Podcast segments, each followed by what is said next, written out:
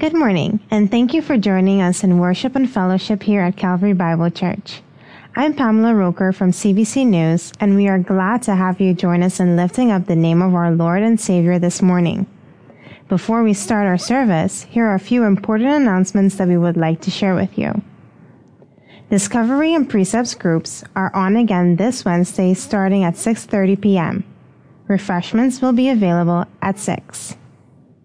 Our next celebration of Talent Night is scheduled for May 31st at 6:30 p.m. under the theme Sing to the Lord a New Song. Have you thought about signing up? If so, please inform Brother Anthon about your desire to participate no later than next Sunday, May 24th.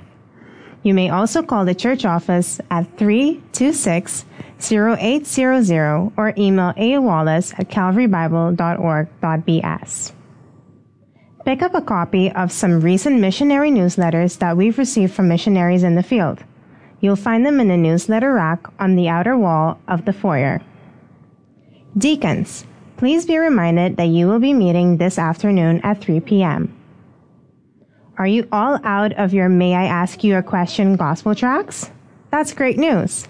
Please pick up some more in the foyer today so that together we can continue to share the wonderful gospel of our Lord Jesus Christ. Ignition will be back this Friday, so invite your friends to join us in a time of fun, food, and fellowship around the Word of God.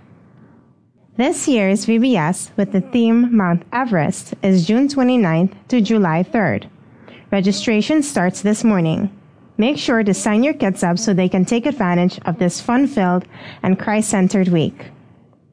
Thank you once again for tuning in, and please check your bulletins for anything we might have missed. As we leave you today, we at CBC News would like to wish you a wonderful service, and may you be filled with joy as we take the time to worship our awesome God and Savior together. Have a wonderful day, and God bless.